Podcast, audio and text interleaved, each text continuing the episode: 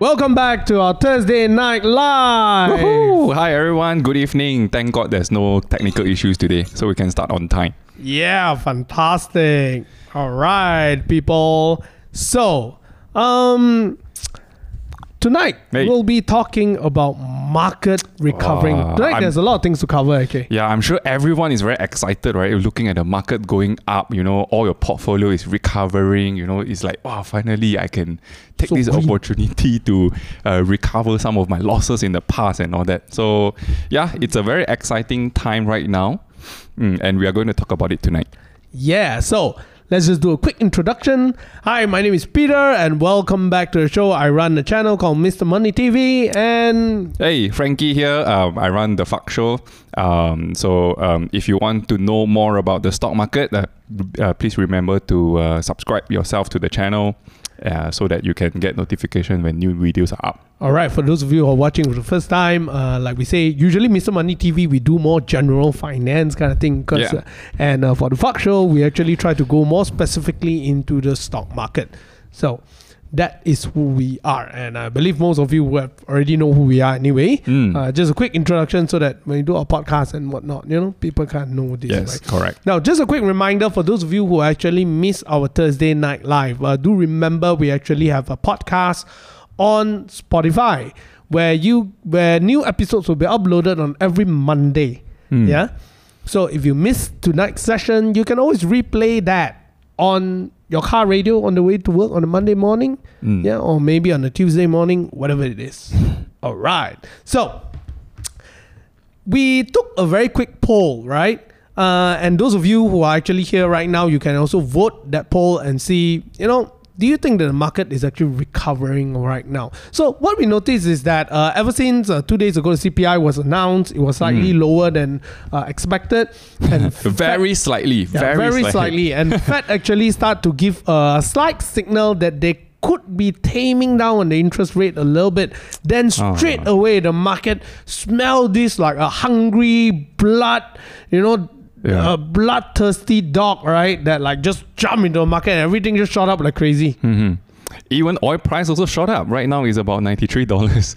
Yeah. Just when last week we thought about it came down like like finally crossed the 90 mark went down to 89 88 today well, everything just got excited and just shot up and even oil price now is at $93 That's right. That's right. And what we notice is this: uh, for those of you who actually bought in on like tech stock, especially, you are probably a very happy man today, right? Uh, looking at Facebook, Facebook price just went up to 178 dollars per share. That is quite a shoot up, right? Yeah. And uh, Google as well went up. Uh, I think definitely Tesla as well went up. Uh, as we can see, Nvidia also did very well. Uh, Malaysia stock, on the other hand, when you look at our tech stock like um, Coraza, you know, for those of you who own yeah, Coraza, Inari, Globetronics, Coraza, whatever tech stocks that you can name, generally they are all up with good sentiment that came from the US. Yep, that's right. Yeah. Now, but the question is is this really, really a recovery or just a dead cat bounce, Wow. right? So,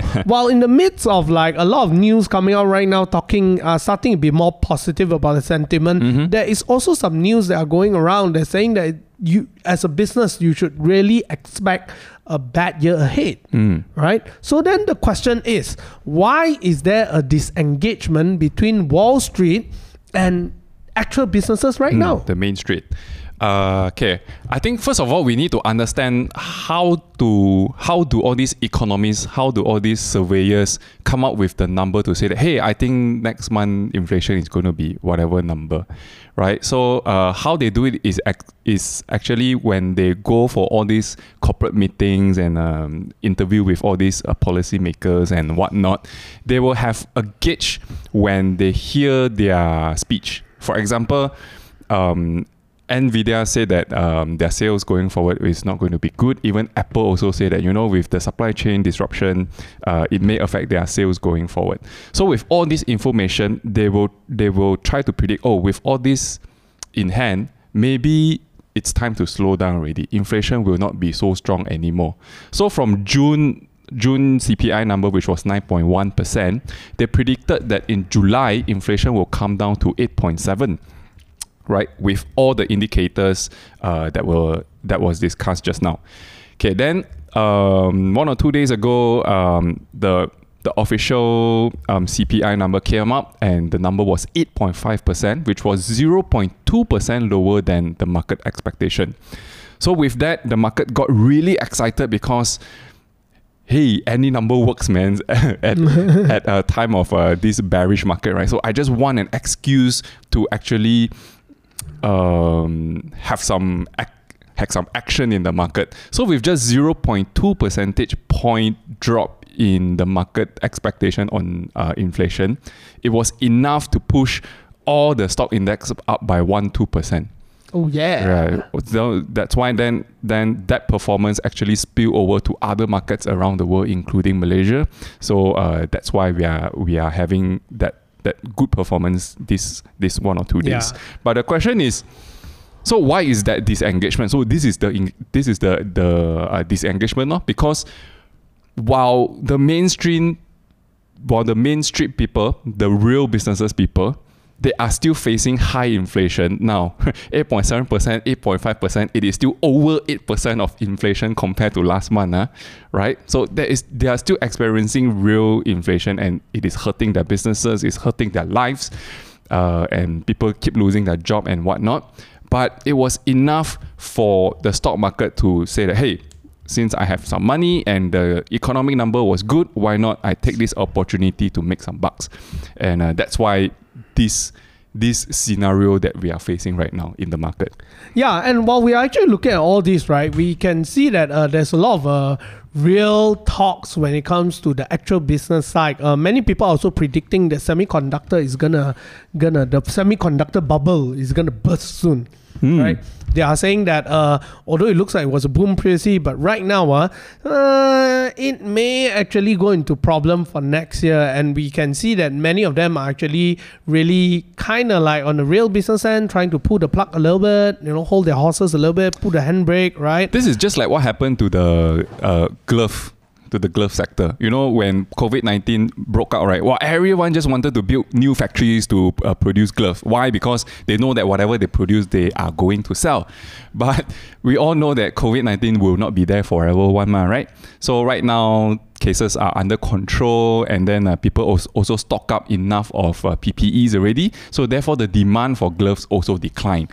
but all these new plants just started to go into operation and all these glove uh, plants, those especially those new plants, will suffer. And therefore, a few days ago, uh, what was it? Hartalega uh, announced their um, um, earnings, and it was how many percent drop? Ninety-six percent drop. Ninety-seven percent drop from billions of ring, Ninety-six, eh, oh, crazy. 96 from billions of ringgit of earnings down to I think 88 million only, right? Yeah, Yeah, something like that. It was super crazy. Yeah. Now, so so so potentially it may happen to semiconductor as well. Yeah, and just as I was saying this, right, uh, actually right in front of me is actually the article on Bloomberg saying that Micron, Micron, a chip maker, warning adds to evidence of collapsing chip demand.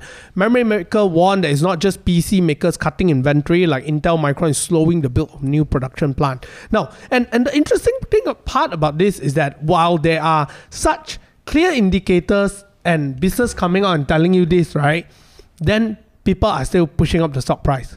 So it's it's really really very interesting. Yeah, Right. Uh, this It- kind of scenario, uh, in investment banking technical terms, wow, sounds very king at that. Uh, we, we we call this kind of market a trading market. A trading market means we put aside fundamentals, we react to news, uh, more more uh, sensationalized. Yeah. Yeah, so- that, that that's the thing that I want to point out, right? Correct. Right. Right. Right now, it's really a very interesting place, and and just now when you say that it reminds you of glove, it kind of reminds me of the same thing. Mm. Right. When people are starting to say that, hey, you know, uh, it's gonna slow down, it's gonna slow down, you know, uh, then people still keep pumping in money because you miss the last chance of make money and then now you're gonna make back the money and then some lost their money they're trying to make back their money now but i can't help but to feel that maybe i'm stupid you know because like to a certain extent uh, last week i was just telling him last week actually i sold uh, some of my portfolio in tech stocks as well when the market actually went up a bit then i already made my money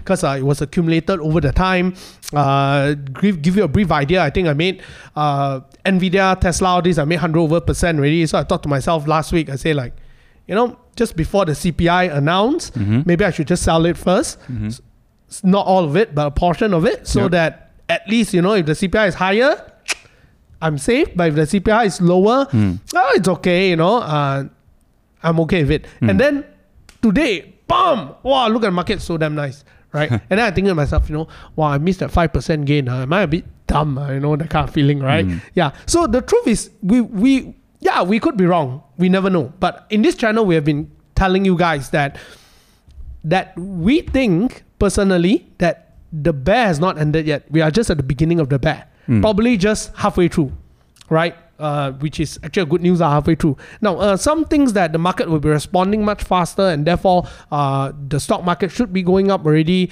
Uh, but I, I really do not know, right? At the end of the day, I really do not know. Yeah, but there is this current current state right now. It seems to us that it is quite clear that there's this disengagement. Yeah, and I think ever since retail participation has been super active, this and this disengagement became even more apparent.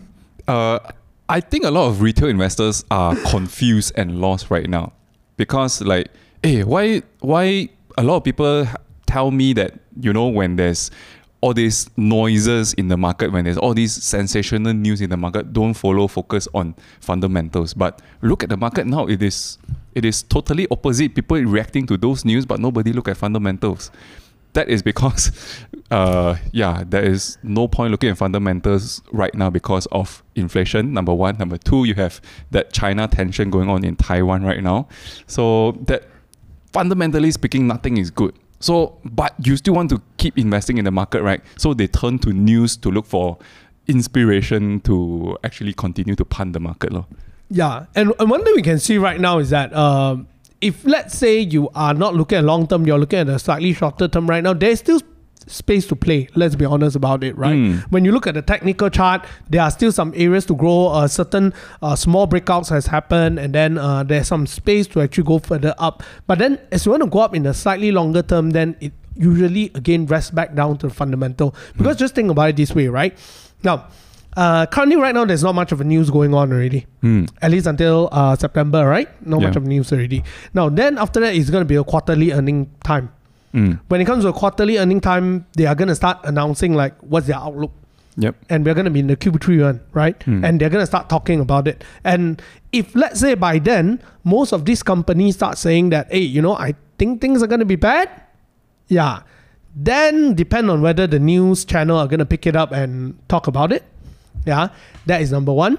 Yeah, so uh, we can see very apparently, very clear. I was looking at uh, the semiconductor sales growth as well. I think from uh, month to month, in uh, it has been dropping. Mm. Yeah, it has started to drop. Yeah, is it going to be a long-term downtrend? We really do not know. Uh, but there are a few factors there. Now we know that there are also uh, quite many companies who actually came into Malaysia who want to build a chip manufacturing. Yeah, you were saying the FDI to Malaysia is the highest in the region. right? Yes. Yeah. one of the exciting things uh, for Malaysians out there. Good news for you, man. Yeah. Uh, so maybe we should thank the government. yeah. Yeah. now, uh, what I, I- think it's a more of a global factor in play rather than our government. huh? Yeah. But definitely one thing is this. Uh, over the years, for those of you who do not know what's FDI, FDI basically means foreign direct investment.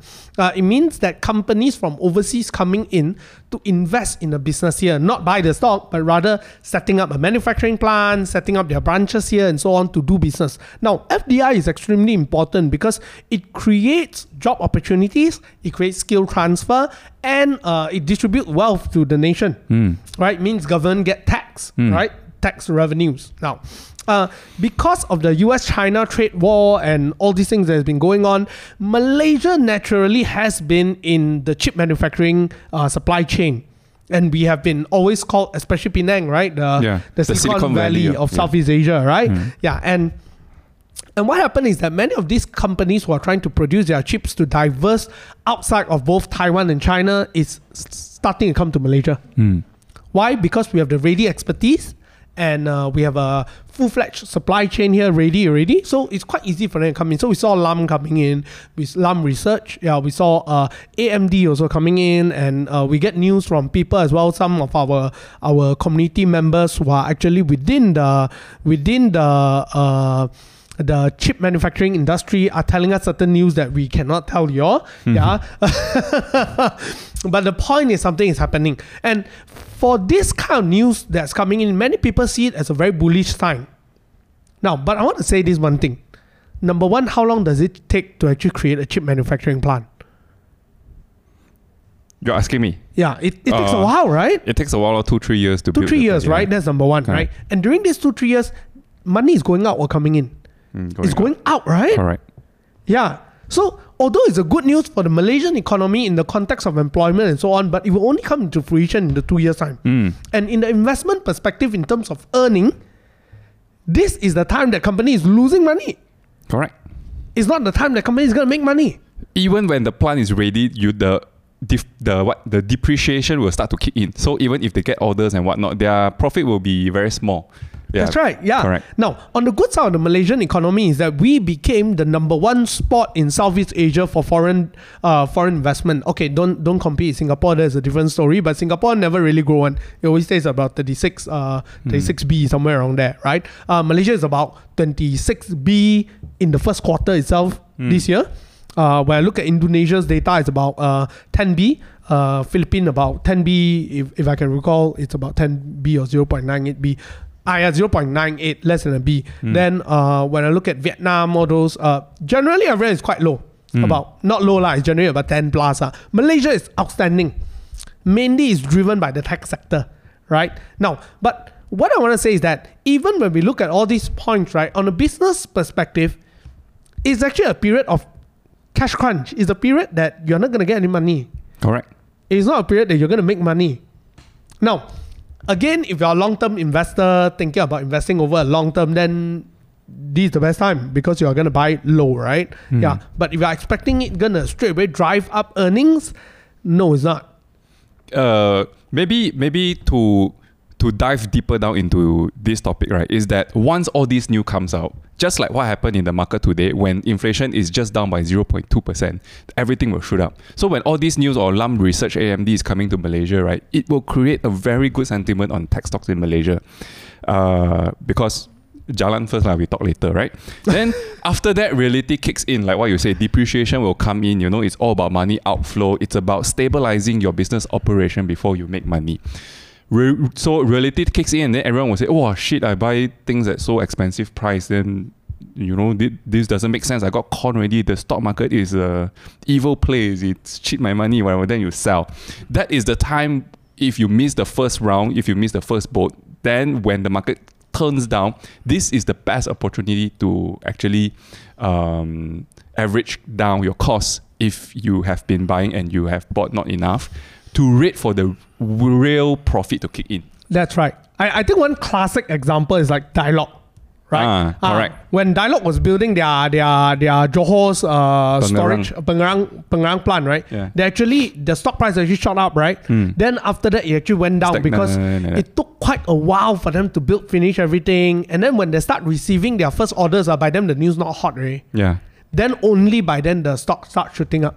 But the point I'm trying to tell you guys is this, right? Uh, if you're a long-term investor, pretty much now it's a good time to invest. Actually, if you're a long-term investor, every day is a good time to invest. lah. That's true. Yeah. So uh, maybe now it's just uh, double the good time because generally in the, you're in the low zone no matter how high we are. But if let's say you are expecting to see result in a short period of time, then you are in for a disappointment, I would say. Yeah, because you really got to time the market very, very well. Yeah. Now, I, I think right now, I think it's good that we actually mentioned a few things, right? Now, why do you think that the market is still not yet fully recovered? Things are still going to be bad. Um, okay, number one, China is still holding on to that zero COVID 19 policy, right? Which means to say that there's a lot of supply chain disruption uh, that is affecting the world because China is not operating at their full speed, right? They are just uh, moni- monitoring the situation. Sometimes lockdown here, sometimes everyone must do tests here and whatnot. And then, um, of course, of the Ukraine war, you know, even though the first shipment of corn has already successfully left um, Ukraine, but uh, we still don't know what is the long-term implication on the food security problem, because even though Russia and uh, Ukraine they signed that um, agreement to say that they can allow um, all these crops to actually be exported. But the very next day, Russia started bombing again, and until recently, only the first ship managed to get out of Ukraine. So the development of on this uh, food security is very very slow and therefore on a real economic perspective things are not moving as what people want it to be uh, and uh, that's why that site it's not very nice it's not very beautiful. It's just that because of everything has come down so low right? So there's a moment of rebound in all these um, economic indicators. And that's why the market the market is picking up all this um, small little information. Yeah, I think another another factor that that that is quite worrying for me at this point right now, right, is is the fact that we are actually looking at a very possible real estate bubble. Oh, speaking of real estate bubble, uh, I want to cut you off over there a, Mm. a little bit. Since last month until today, there's one Malaysian property developer stock has shot up by double. You, you, you, you, you, you probably didn't notice this. Teladan Setia Berhad. Really? Huh? Uh, it's a Malacca property developer. Um, very, very little news on the company. Um, but share price for some reason shot up double from 60 cent to one one something. But right now it uh, it is um, in uh, those punters are taking profit, so it dropped down a little bit. But generally, the share price is still very strong. Hmm. Do you know more about the company? Ah, that's that's why I want to throw the question to everyone here. Do you guys know what is going on with Ah. Teladan Setia? If you know, you know, uh, we would appreciate if you can share it with everyone else as well. Yeah. Yeah. Now, talking about the housing bubble, going Yeah. back into it, right? Now, many people are saying that the, this year's market bubble, right, if Mhm. let's say it crashed, is going to be worse than 2008. Why? of course, who who can afford to pay mortgage today, right? The everyday interest rate go up by seventy five basis point, fifty basis point, and whatnot, right? So I think this time round, uh, it is not so much of a subprime mortgage pr- crisis. Subprime mortgage means people keep on taking loan, but actually they they cannot afford the loan. Now I think the crisis will be initially they could afford the loan, but now they cannot afford the loan. I think that will be the storyline of this property bubble crash ah, if it happens. Hmm. Yeah. So imagine if you bought a house in 2020, right? Then you feel like, wow, you're top of the world, right? And Mhm. after that, this year suddenly, like your your loan installment go up by 1,000 ringgit. Hmm. Oh shit, man. That's really bad. Yeah. No, that's really, really bad. Even if you don't own a house, uh, you still need to pay for your utility bills and whatnot. Um, I just read an article that day that says that in the UK, um, your utility bills for a year has shot up to like four thousand over pounds. Uh, that is an increase from uh, three thousand something comp- uh, last year. So that's almost like a one third jump already. You know. Crazy, eh? Yeah. Yeah. So th- so there's this whole looming real estate crisis looming, looming. Hmm. Yeah. Now again, the best scenario is going to be a soft landing. Yep. Yeah. Where it's kind of like you know people are going nowhere kind of thing. You're stuck with the house. You're not dying. You but you ngam ngam ho can pay that kind of situation. And and and that could be possible as well. That could be possible as well. Hmm. But my point I want to highlight here is that uh, I think that we are in this very odd situation in the financial world right now. Yeah, and and even Malaysia, right? When we talk about recovery, when we talk about economic recovery, is that possible or not? Uh, I was looking through our data, right? I was looking through where is Malaysia going to be. Uh, how many of you guys here are really concerned if Malaysia is going to ever recover? If you are, can you just write Malaysia for me in the comment, right? Yeah. Now, I myself is very, very concerned about that. The Mm. reason being is because everything is here Yep. Right? yeah, and uh, for some of you, you'll be thinking like, uh, if let's say things are not going to be well in the long term future, maybe it's time to migrate and so on and so forth.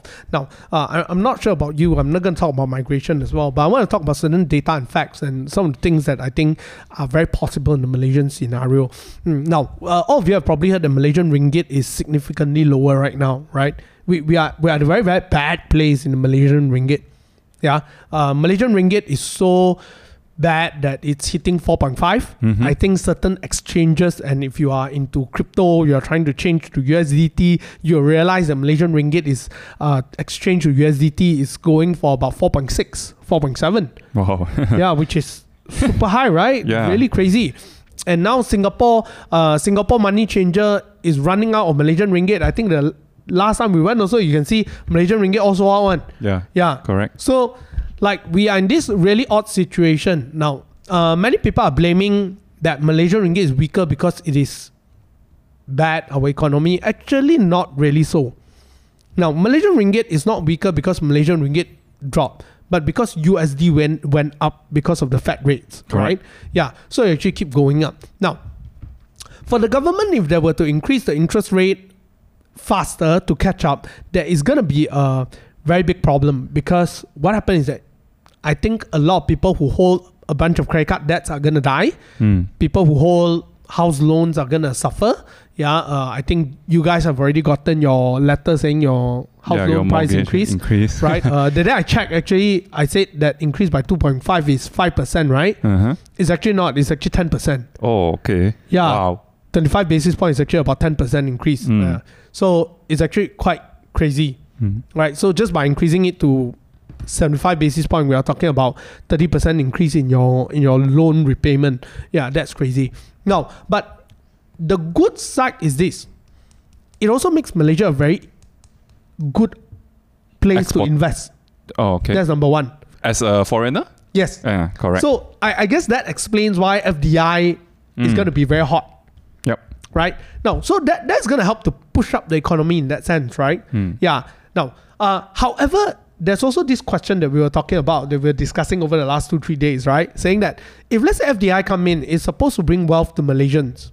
Then the question is, how is it going to benefit Malaysians? Now we know number one with FDI coming in, business owners get benefited who collaborate with them Hmm. right? Um, business owner who collaborate, these businesses will benefit a lot. Uh, Government will benefit because they collect tax. correct. Yeah. Yeah. And then uh, businesses who are exporting is going to benefit a lot. All right. Yeah, because they are going to collect money in USD.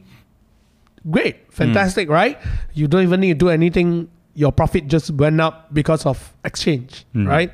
Now, however, the question is this: How is it going to trickle down to Malaysians?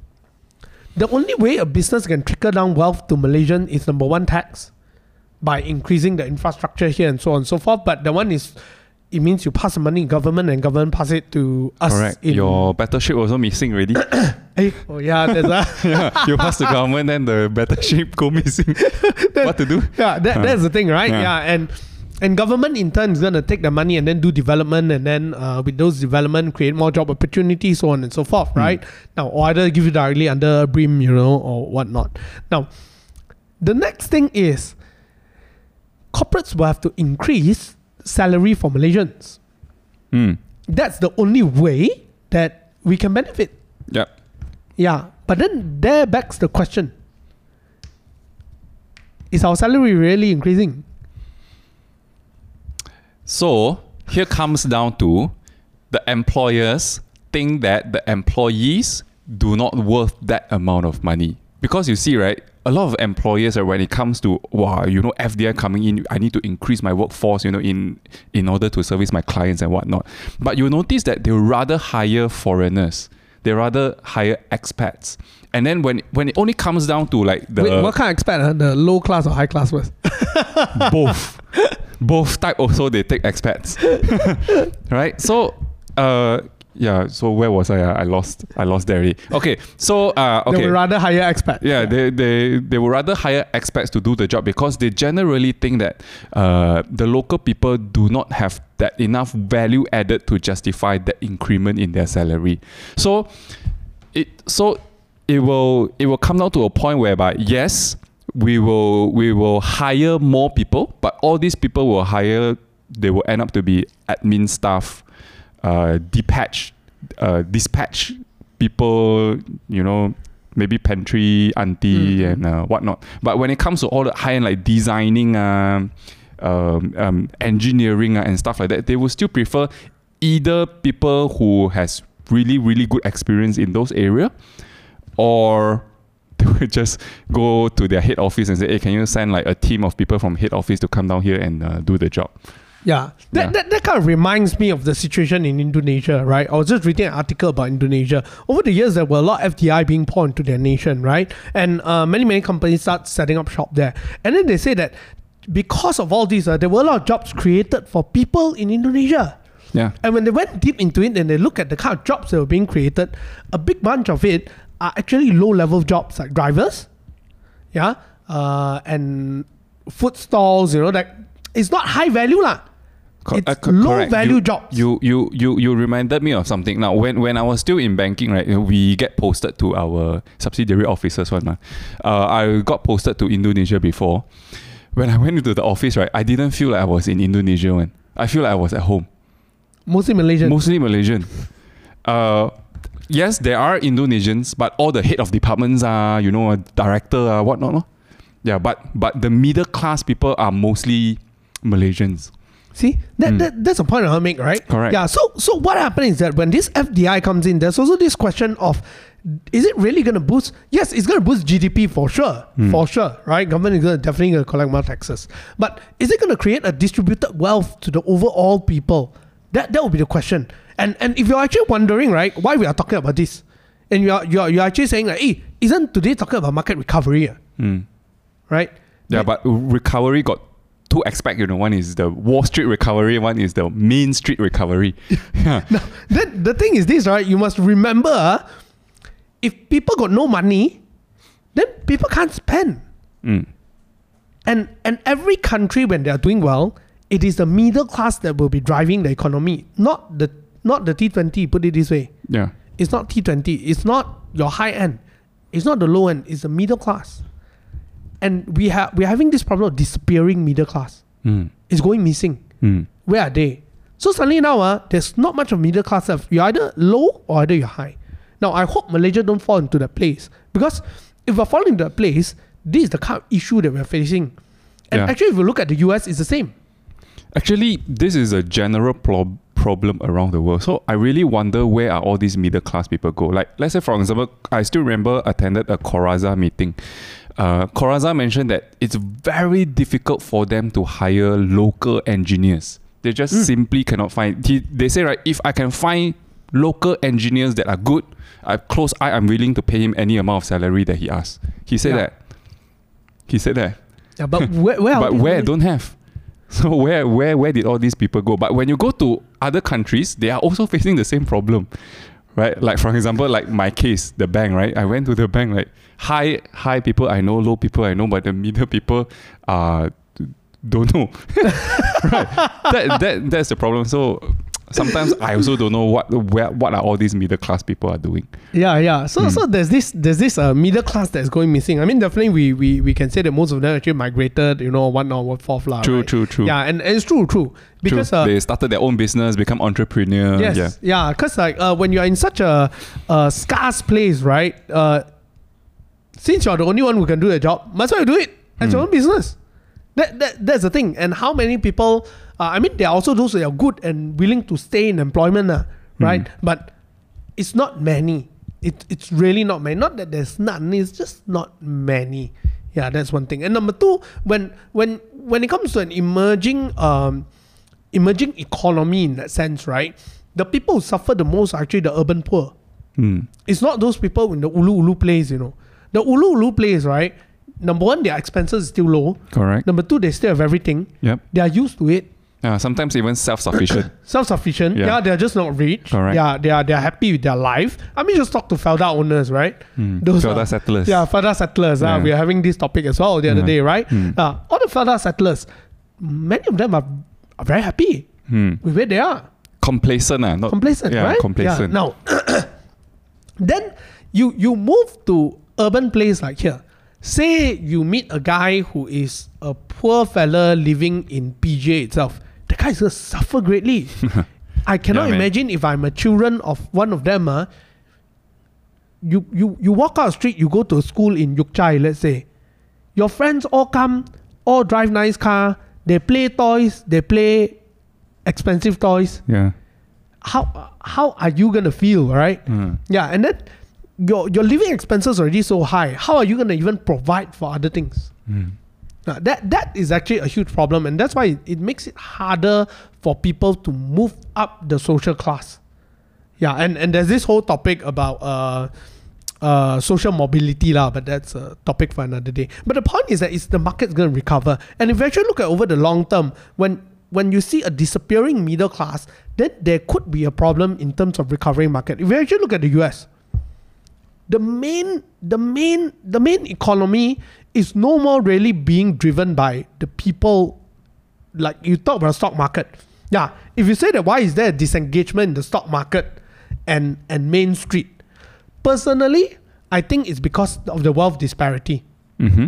Most of the money are now slowly being placed in the hands of that few people.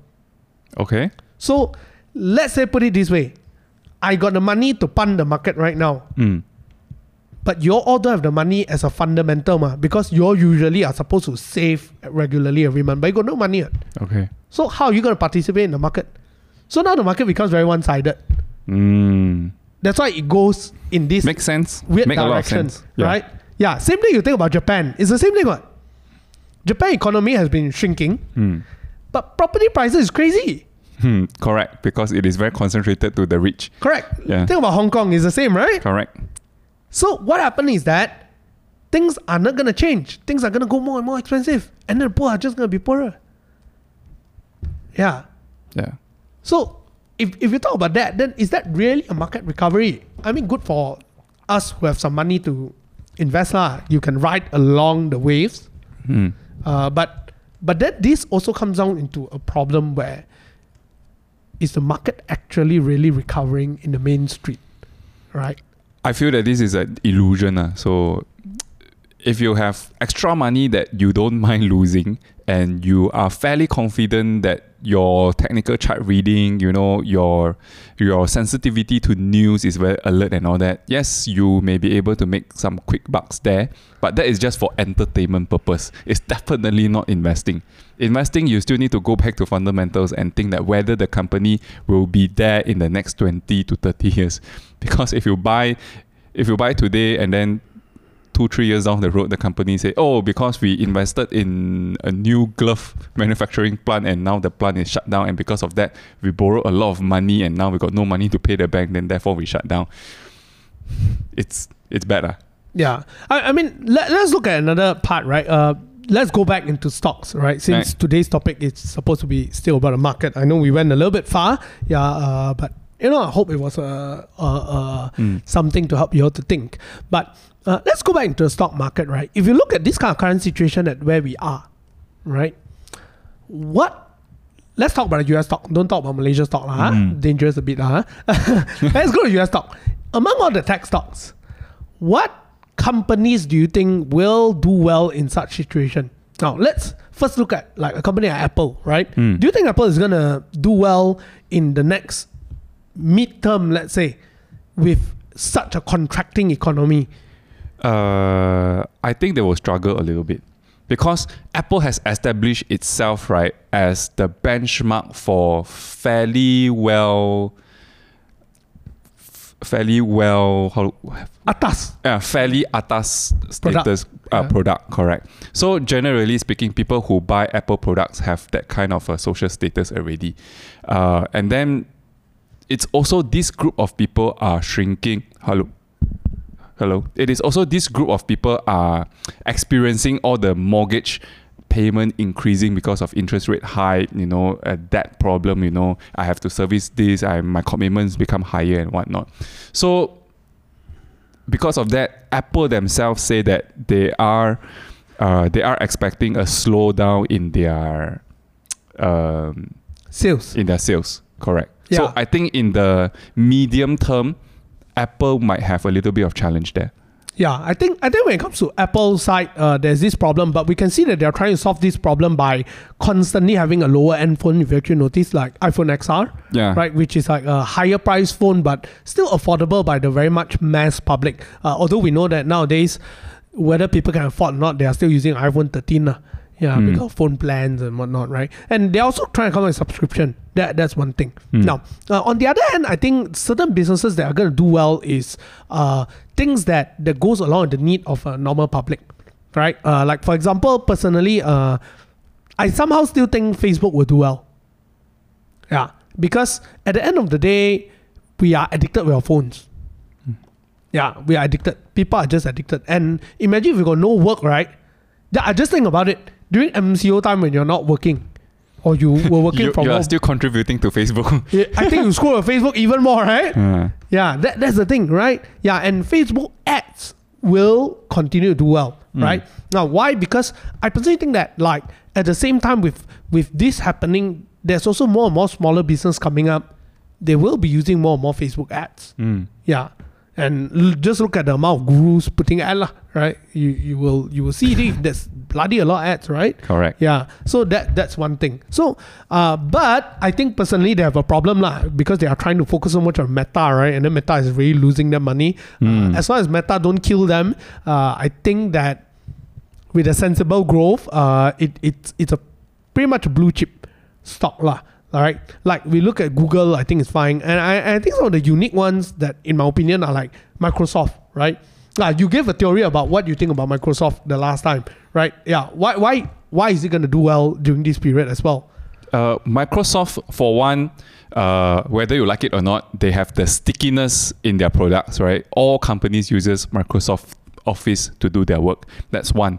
And uh, because of their strong cash position, they have bought into all these gaming companies as well. Uh, because with the uh, with the foresight that uh, they can see that going forward it's going to be all this metaverse and whatnot. So they have been preparing themselves for that kind of growth. So therefore, they bought all these gaming companies uh, so that in the future they can develop new games that is suitable for metaverse one.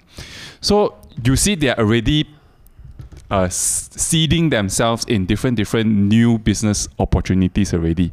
And when all these uh, seeds starts to grow, right, that is when you can see Microsoft turning into a different creature from just purely a software company for office usage only. Yeah, and, and I think they're very smart. You see, uh, I think why is it going to also do well even despite whatever economy we're going to be in, right? Is because the very the the the the kind of services they are in. Mm. Uh, number one, the office services is pretty much there. They are dominant, right? But the next thing is this, huh? When markets are really bad and economy is down, uh, what kind of industry actually do well? Gambling, gaming, Mm. all the stupid industry lah. Put it this way lah. All the Sinful, ah, yeah, sin is the one that grows. correct. Re- really, uh, no joke. When when market is really bad, right? Genting business will become very good. Uh. and even not the main Genting lah, huh? but my point is, uh, this kind, of, this kind of like gambling uh, and all. Uh, people are gonna be in it. More and more people are going to be in it. I, I believe some of you have also heard of like certain those gambling apps, right? Coming out now. Right now, Mm. it's very very popular now. More and more people are in it. More and more these kind of schemes, and people are just going into it. And I was just thinking to myself how sustainable it is, right? Actually, quite uh, Quite sustainable. quite because it's it's it's an addiction you know Hmm. and if let's say you lose your job what are you gonna do do all these kind of things like gaming play scroll facebook can Yeah, yeah, yeah. Ah. These days you have all the like what play to earn tokens. Then you can then you can sell these tokens on exchanges Correct. to get money. the right? worse the market does the the better these kind of things Yeah. will do usually Yeah. and and and that's why in my posi- in in my opinion company like microsoft blizzard you know all these kind of things are, are actually poised to do even better when market is bad yeah when market is bad. Now uh, definitely I'm, I'm not sure about nft gaming and all uh, yeah that, that's a whole different creature uh, but real games. That that's what i mean right? Mm. yeah and and i think that uh looking at the market these are certain that kind of blue defensive nature business that that you can pay attention to. Now uh, definitely if you're looking at like uh, food production and so on and so forth uh, that is not exactly super better also yeah because uh, there is uh, when food prices go crazy government will always intervene you know that there's always this kind of question but when it comes to these kind of things right government intervene or not uh, you are still going to buy the diablo or whatnot you know or like your gaming cards and stuff like that lah. Uh, it crazy and people are still spend on it's an addiction Hmm. yeah and and and these are some of the things that you may want to pay attention to moving ahead because in us right now and in many other countries people are losing their jobs people are losing their jobs yeah and and like like we have mentioned it it's just begun Uh, just to add on to your point there, right? Uh, in the past during our days when we talk about playing games and whatnot, it's it's about going to the shop and buy the CD and then put it into your PlayStation and all that. These days is different. It's all about cloud. It's all about subscription based. So uh, it will further um, strengthen your point that when you don't have a job, you get more addicted to it because you will think that ah yeah, since I got no job, right, and I already paid for my subscription on Diablo, my my my might as well just use that subscription and play more. And then when you start to play, then they will start to come up with all these advertisement and say buy this, buy that, buy that, Yeah, buy that. yeah. Because Then you, you also would- think to yourself that you can do more and then you can sell. correct, Yeah. correct. Eh, maybe this is a business. Uh. So today, right, people don't talk about becoming an influencer or KOL already. They want to be a gamer. Can earn more money. Yeah, but having said that, also the economy, they say that people want to be influencer now. Oh, Mm. the day we reading uh, 70 over percent SPM Mm. leaver want to be like you. Ay, yeah. I don't call myself an Influencer. influencer. No, no, no, no. Nah, but having said that, I think uh, we are in a very unique place. Um, I mean, I myself, I'll be honest. Uh, look at the market rally today. Uh, certain part of me feels that I'm missing out. Uh, so I, I, I need to keep telling myself, calm down. It's okay. Uh, you may not be missing out, and even if you miss out, it's okay. It's okay. It's just a fish head. Because if it grows, it's gonna grow tremendously. So uh, maybe I'm missing the first 5% or 10%, but later if it grows, it's going to grow 70, 80%, right? So it's okay even a 50% growth. So it, it comes out to yourself, your own perspective on what you're looking at when you're investing. Uh, but my point here that I want to tell everyone is this today, tonight. You may be looking at the market recovering. Yes, we'll never know whether is it really a dead cat bounce or whether is it a, a full-fledged recovery. Maybe it's so disengaged that even when data is going to be bad, but it's just going to continue growing. Hmm. Uh, we really do not know. But there's no point rushing it because the first rule of investing is this don't lose money. Yeah. It's okay to earn a little bit lesser. Don't don't lose money, that's number one. Because you can't afford to lose money so many times. Yeah. So what are your thoughts as a to end tonight when you talk about is the market recovering? Before you go into Q and A lah, as usual. Yeah, um, you know, I know that it is tempting that market is going up. You know, you look at the stocks that you wanted to buy, and then you think to yourself, "Ah, yeah, I should have bought it lah. Why I never buy?" But then the economy is so bad. Then I buy it. Then it's like I, I get confused, right? Uh, so then then now you need to really ask yourself: Is that are you really a long term investor? Are you disciplined enough to carry it through, or do you say? Uh, Never mind lah, you know, this ride probably can last for at least two months, you know, until September only the Fed is going to go to another meeting. So I have a window of about two months to play. And I fairly know what I want to do and know how to do it. So therefore you put money in the market. In that situation, there's only two outcome. You are still your conscience is still very clear. You know that at the end of the day, you need to come out from that rally because you know that it is not sustainable or you fell in love with the stocks that you buy. This is the worst. Because when you fell in love with the stock, when it starts to fall, you think that, oh, never mind. Uh, you know, profit taking only ma, I can tahan. Then you start to go down, down, down until one day it really at the bottom, and then you say that now I need the cash, therefore I'm going to liquidate my stocks. When you do that, then fundamental kicks in and say now the worst is over. It's a new dawn. Highlight. You know, you lose on when it came down, and then you lose again when it turned positive again. That's right. That's Yeah. right. Yeah, I think one of the most important things is that when you want to invest, you better have a plan when you start. Uh, you need to know exactly when are you going in, when are you leaving the market. Yeah, and then stick to that. If you don't have that plan in mind, then uh, that's when you really do not know what to do. lah. You are Mm. like a headless chicken. And When you don't have a plan, stick to your original plan. Mm, yeah, yeah, yeah, that's right. So let's uh, answer some question from the people, right? And uh, yeah, Mhm. let's see. Uh, welcome to answer questions, and we'll take whatever question that comes in. Uh, I think Anne Luxury Eats is asking this thing, right? Uh, for those of you who do not know Anne Luxury Eats, uh, she is a food blogger. She makan all the food that I cannot afford to makan. One day I want her to bring me go omakase also. Yeah. Yeah. uh, yeah, to go and follow her Instagram and uh, her YouTube, you know, uh, yeah, all her social channels. Yeah. Uh, so Do you guys think recession is gonna hit us this year or next year? I think yes. Yeah, I think, but I I personally think that we are already in that period, but I don't think it's gonna be a a bank run kind of situation like the Great Depression. But I think we're gonna be eased into it. I kind of oh things are just bad, bad. Okay, try to think of it um as year two thousand and eight when we are still in uni, right? Uh, Mhm. you were already working. 2009 only I started. Oh yes, okay. So 2008, I was still in uni. Everyone was talking about like things are really bad, but because I was a student, I just didn't really feel too much. Uh, 1997, when things were really really bad, right? I was still a kid. Uh, we hear everything increasing in prices, but like, okay, our life goes on. No?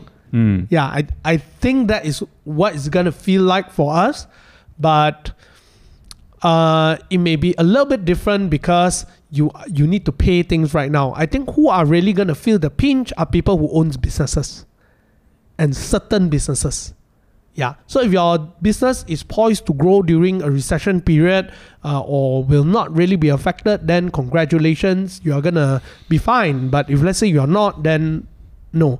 So, uh, like for example, even our business, we are actually in this position where we originally were supposed to expand even more aggressively, but right now we kind of like take uh, a slowdown a little bit. Like, We are operating as though we are in a recession. yeah, put it, yeah, Put it that way. correct, correct. Even yeah. though operationally we are okay, but we are running it like like we are Yeah. having a recession. Correct. Because Yeah. uh, we don't want like later when shit happens, then you're only worried about it when you're really in that danger. So Mm. we we start to be worried about it even before. Uh, yeah. So that's the that's the way that we look at it. Yeah. Celsius is in deep trouble. Is it a bank on a run situation? No, ah, nothing run. Ah, they already freeze already. Yeah, you Cannot cannot, run. run. Bank run is you still can withdraw. You cannot withdraw, so nothing to run. Yeah, Yeah. and, and it's really really bad. Um, uh, I I think like it's really sad that what has happened. Uh, and yeah, we we did a video with them as well. Yeah, that time was still in the very very good times, and uh, they were the biggest, and it was extremely reliable at that point. Uh, but well, after everything just came down, we also took down the video. Mhm. Uh, the reason why I took down the video is not because we are shy to tell you that we did it before, but but the reason we took down is because after that, still got people ask us can invest in Celsius. So we're Mm. like, hey, no, better not, man. So we just close it because we want to tell you that please don't put in Mm. your money anymore. But as usual, you know, never go go all in into any form of uh, crypto crypto entities. Yeah, you must always remember that. Uh, always spread it all out, unless if you're holding the coin yourself. Yeah. Wing Jack, any recommendation to convert Malaysian ringgit to US dollar cheap? I prefer hold in saving account, but if cash in USD, would that be good too? Uh, any recommendation? uh, different platforms will offer different rates. So I really don't know which platform will give you the cheap rate because because it changes every second, right? Mm. So maybe now this this platform is cheaper, but you turn one round, you come back, this one become expensive already. Yeah, They yeah. now become that cheaper. That's right. So it's really hard to tell you an answer. I think uh, I think TransferWise is definitely one of the cheapest in the market. Yeah, I use TransferWise to transfer my stuff. Uh, personally, I I think if you want to buy USD or USDT, uh, let me give you a cheaper way to do it. Instead of straight away exchanging to USDT, what you can do is uh, is actually transfer your money to Singapore in Singapore dollars, then using Singapore dollars to buy USDT yeah that that will actually help you better. Yeah that's if you all go USDT ah, not USD ah, huh? now uh, on the other hand if you're thinking about buying uh, buying cryptos right uh, one of the easiest way again is to use Luno right? We have a Luno link that you can use. Why? Because uh, Luno you they already do it in the exchange rate for you so you don't have to go to the p2p market and buy usdt only you buy bitcoin or ethereum right? So that's one thing. Now uh, when it comes to currency dropping and everything all i can just tell you very upfront this is a very slow process. It's not going to jump up. It's not going to go down directly. From 4 ringgit to 4.4 it took us about half a year. Yeah it's not like very fast and tomorrow you're not gonna see it drop by ten percent even though things go well one. Mm. Yeah, because that would kill the economy, you know. So uh, don't wait for exchange rate to be better before you make any investment decision. Just think about the particular uh, particular asset that you're investing. Uh, I think it's a bit pointless in my own opinion. Uh, definitely, unless you're looking at investing all one shot within one shot period, right? Uh, I mean, give you an example. If you thought that Ethereum would have gone up to 1,800 when it was a thousand bucks, and that time the exchange rate was 4.3, and you actually waited just because of that 8% increase in exchange rate. Well, when it went to 1008, it's 80% increase. Right?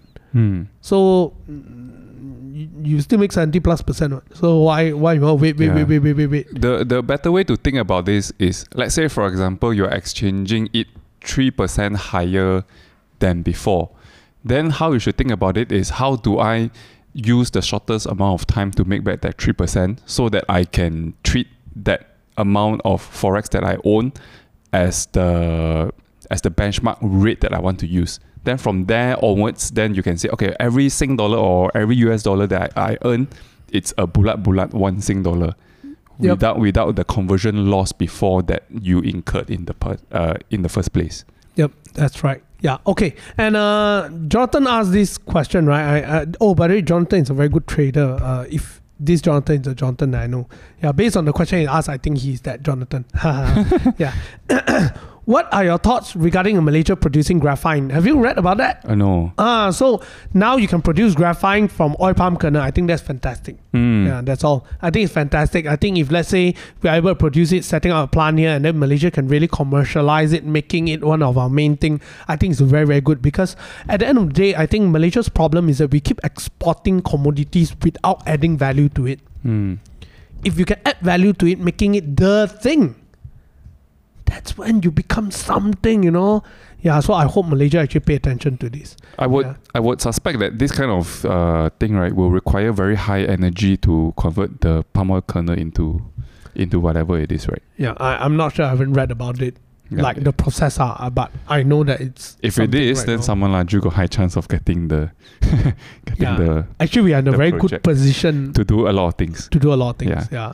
Now, uh, Eddie is asking this question: Is it the right time for beginner to learn investing? Yes, definitely, man. If not, why we did the stock investing boot camp the other day, right? Correct. Yeah, cause, cause I, I think it's just super fantastic time to learn Mm. investing right now. Because think about it, right?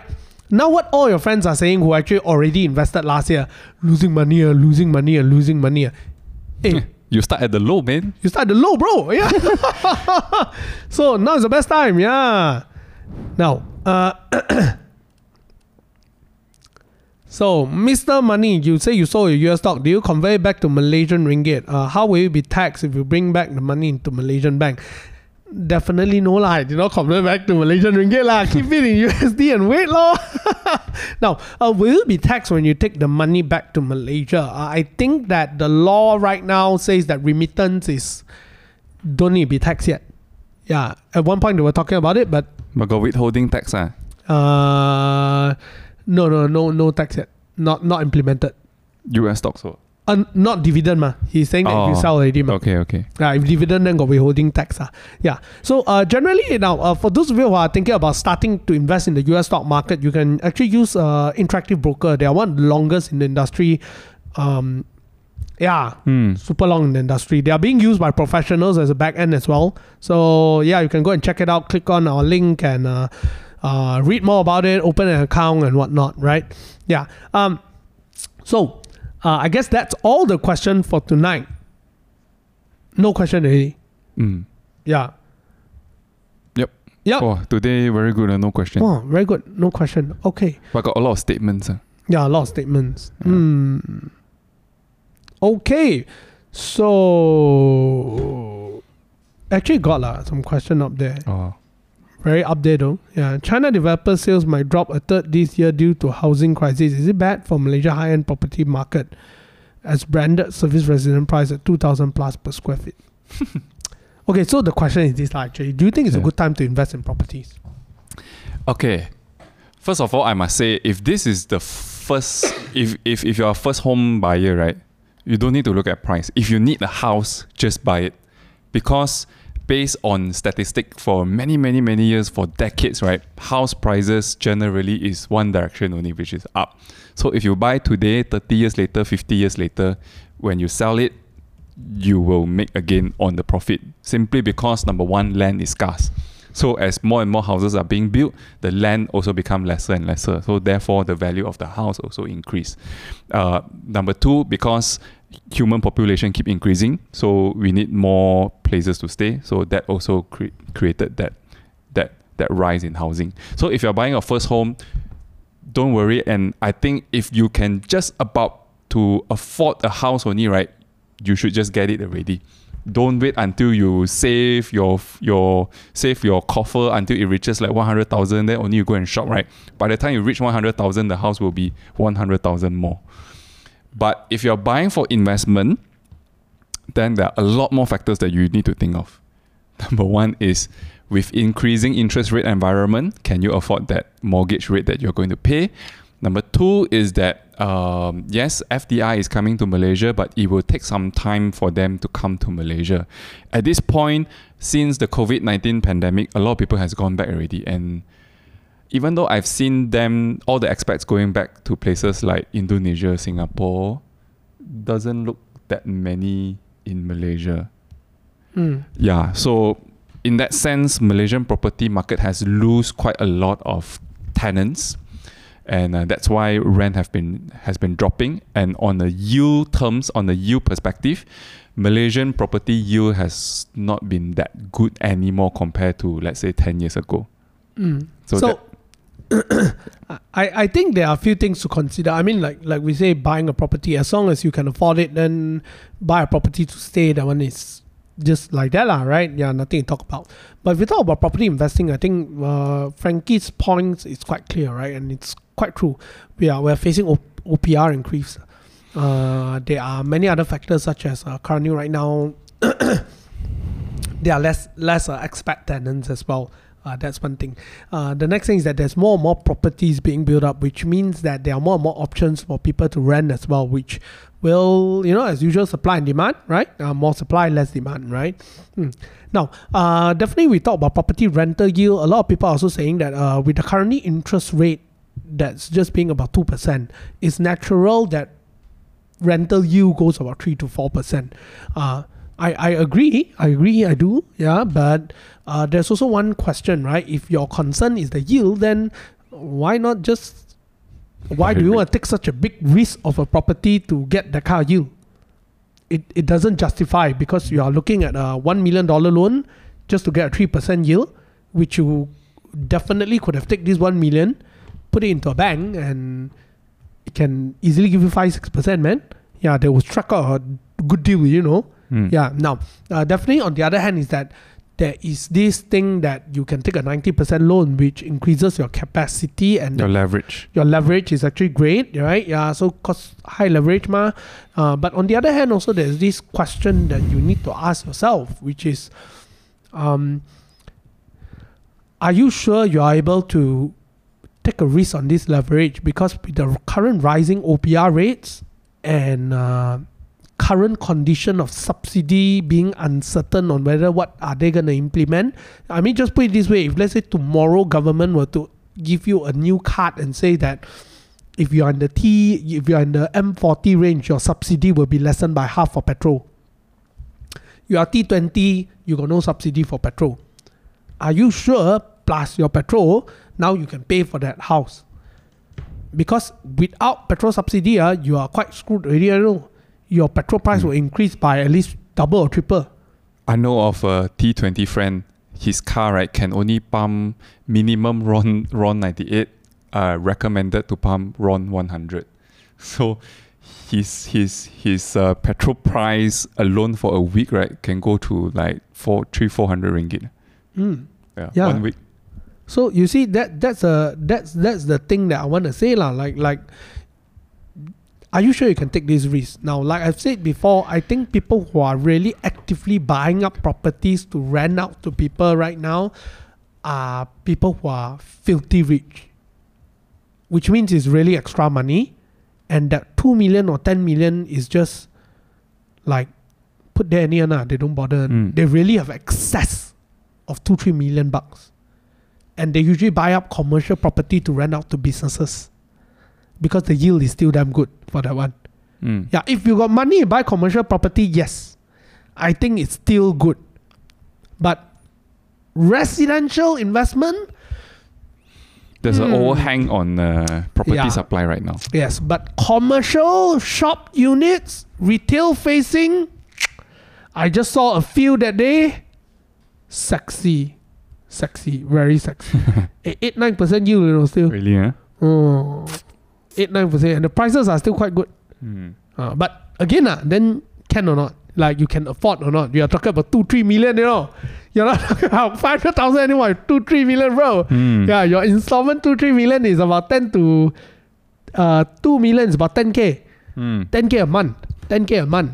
So can you imagine how rich the person is? Nah? That's why there are still a lot of people buying property at crazy, but these are very, very rich people. Yeah, that's the that's the point they want to make there. Um, so yeah, uh, if you think that we should be doing a live video on property investing alone, can you help us to vote? Yeah, I know some of you are just listening to this as a podcast, right? But if uh, it will do us a favor, if let's say you can just go to your screen, uh, we put up a poll to say whether should we do a live uh, session that talks about property investing. Yeah, if you think we should, please go and vote so that you know at least we got a topic for our next round or something like that. Yeah, uh, there are some questions as we were talking about this. Is it a good time to invest in crypto? What are your thoughts? Uh, okay, so I I still hold to the viewpoint that uh, crypto has already bottomed, uh, simply because um, I explained before that during during that crash, right? Because a lot of crypto investors they are retail investors, and not just retail investors, they are people who never invested before, and then suddenly there's this new product called cryptocurrency, and then people just saw the price went up so fast, they wanted to make quick money, so they just put money there. So they are pretty much influenced by emotions and um, the market condition. So when the crypto market crashed, all these people got panicked and they all went out to the market. So in my opinion, there's only left with people who know how to invest in the crypto market. So what we need to wait now is for the next wave to come to market to recover. Then all the people who left then suddenly think, hey, I don't want to be FOMO again. Then they come back again. Then I think that will be the next crypto uh crypto summer again, lah, so to say. Yeah. That's my view. So uh, for me personally, I'm a bit more pessimistic. Uh, I don't think it's a great time to go all in yet because I think that although it looks like it's fine, but I don't think we are out of the safe safety place yet. Hmm. Yeah, because uh, I I still think the market needs to contract even further and and uh, you need to wait a bit more. Uh, but I could be stupid, like I say. You know, every day I'm wondering if I'm stupid. Uh, so I'm not saying that I'm right. You know, uh, but I think that there's still a risk. So I actually deployed a portion of my money to buy some crypto already, but uh, I'm still holding uh, uh, at least thirty percent to forty percent in cash still. Yeah, that that's for me. But I think that it is a great place for short term trade right now. Hmm. It's a short term bull. Yeah. Uh, so why do I say that I am not sure yet is because I can see that it is still pretty much stuck at about 24, 25,000. Yeah. For Bitcoin. Yeah. For Ethereum is because of the multiple good news about merging and so on and more, more, uh, they are saying that there are more Ethereum uh, institutional investors going in uh, and so forth. Uh, so my opinion is this: if it suddenly drop back down, I think it's a very bad place to be in. If I go in the party late at maybe twenty seven thousand, I think it's still fine. Hmm. Yeah, cause as we know, crypto once it shoot up, it shoot up like crazy. Uh, but for me, I don't think I want to take the the the unnecessary risk at this point. Yeah, because somehow I still have this feeling that that crypto regulations are still overhanging at the place there, Mhm. and I think the market is still very fragile. You just need a little bit of bad news. It can just go down by half again. Yep. Yeah, that that's my opinion. Uh. Yeah. Fair point. So I will play it safe lor. That's the point I want to make. Uh. Yeah. The likelihood of GST coming back, is it very real? How to answer? We are not in the government. Yeah. I, I don't know, but, But rumor- there are rumors. rumors, yeah. Rumors is yes. Uh. rumors is yes. Uh. And I think that prices will increase again one round when GST comes in. Mm. Yeah, but I think uh, very very. I want to go backward actually. like you think uh, like previously right when they implemented GST uh, all the shops increased price right? Remember Mhm. Yeah. because GST. Then GST taken away. Did they reduce their price? It's No. like that one. nah. Then after everything increased again. This time round GST increased right. Sure increase price again. uh, I tell you. Yeah. Sure increase price again. uh. Excuse to increase price. Yeah. 唉. Oh, okay. I like this question. My thoughts on compressing loan for investing in REITs in Malaysia. Is it viable? Uh, if you say viable, is it doable? Yes, it's doable, but do I think it's advisable? I don't think it's advisable. Yeah, I, I, I don't think com- loan compression is advisable. I think uh, I'll outrightly say it. I think that many people who teach people how to compress loan to apply for numerous property at the same time with one loan it's a very bad practice uh it's it's not like I've never tried it before it's not like uh, I've not encouraged it before I did when I was younger uh but today I look at it I think it's a very bad move I've met people burn very badly from it yeah, I think I think it's really bad. Let me tell you a story of one guy that I heard of, uh, a friend's friend. So he's the young guy who's earning about eight thousand ringgit. They use his name to compress loan. So five people invest together in four properties. Mm. Apply. Under his name. you know how compression loan works, right? Uh-huh. Uh, so on the same day they submit, then hopefully the bank haven't detect yet, then it issue out four loans. Mm. So under his name, they bought like uh, four properties, and each property is valued at about seven hundred thousand in loan. Some more they do no money down some more. So uh, can you imagine every month you need pay about twenty plus thousand? Yeah. Now, these four people suddenly after half a year, one person just disappear from the group. No need to disappear. Also, will die. What? Because there's a reason why banks put that kind of criteria in order to pass the loan. So they, their thought is five of four of us or Mm. five of us can afford to pay the twenty thousand loan together every month, ma. Mm. But we use your name money, ma. Halfway through, one of the person say things are really bad, huh? Disappear. Mm. Now twenty thousand split among four. Another half year, the other person say I don't want to play already. Split again. the fella seven thousand loan, the fella die. I tell you, the fella really die. Yeah, it's so bad. It's so bad. I've seen this kind of situation so many times. Mm. Yeah. Um.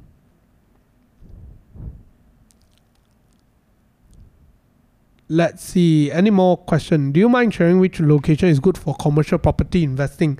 I think it's quite clear. Hot hot areas, Monkara, Hartamas, Mm. uh, KLCC Uptown. area, uptown. You know, Yeah. I, I think those are those are great place. Uh, I'm not talking about office space. Uh, by the way, Yeah. I'm talking about front facing commercial retailer. Yeah. And there's a huge price difference. Uh, you just go uptown, ground floor price and second floor price is whole different world. ah. Even rental is whole different world. Yeah. So uh that's pretty much about it. Uh I think we'll just answer one last question and we'll end it Can. uh, which is can you tell us how should we position our portfolio of investment, the distribution? All right, Frankie, you take that and we'll end this. Okay. Uh, under current market condition, uh, definitely a very high proportion will be in cash. Uh. Maybe half of your half of your money should be in cash, and then um, the remaining fifty percent, right? I think a good chunk of it should be in defensive stocks. Defensive stocks means industry like we discussed just now, like things that um, you will use even during recession one, and also dividend paying stocks because no matter what happened to the share price, at least the company continues to repay its capital to the shareholders. So you get some form of cushion over there. Then you just leave maybe ten percent, fifteen percent to go and play whatever you want to play, like now. Yep. Mm. So uh, I my opinion is not too far from his, so I won't add on. Yeah. Yeah. So that's all about it for tonight. Thank you very much for joining us. Uh, I hope you guys have a good time. And like we said, uh, if you love to invest in US stock, you can just check out our link for uh, Interactive Broker. Uh, I think Jonathan is very familiar with Interactive Broker, and and yeah, he loves it as well. If I'm not, if I can recall correctly, yeah. Um, so go and check out Interactive Broker. You can use TransferWise to transfer money uh, to Singapore bank account and through there invest. Right uh, now, another one last thing is that for those of you who would like to catch up with our previous episode, you can always go to Spotify and check out the Real Money Show, where we have all our lives being uploaded there as the form of a podcast. So, have a good night. See you guys. Thank you very much for joining us. All right. Good night. Bye bye.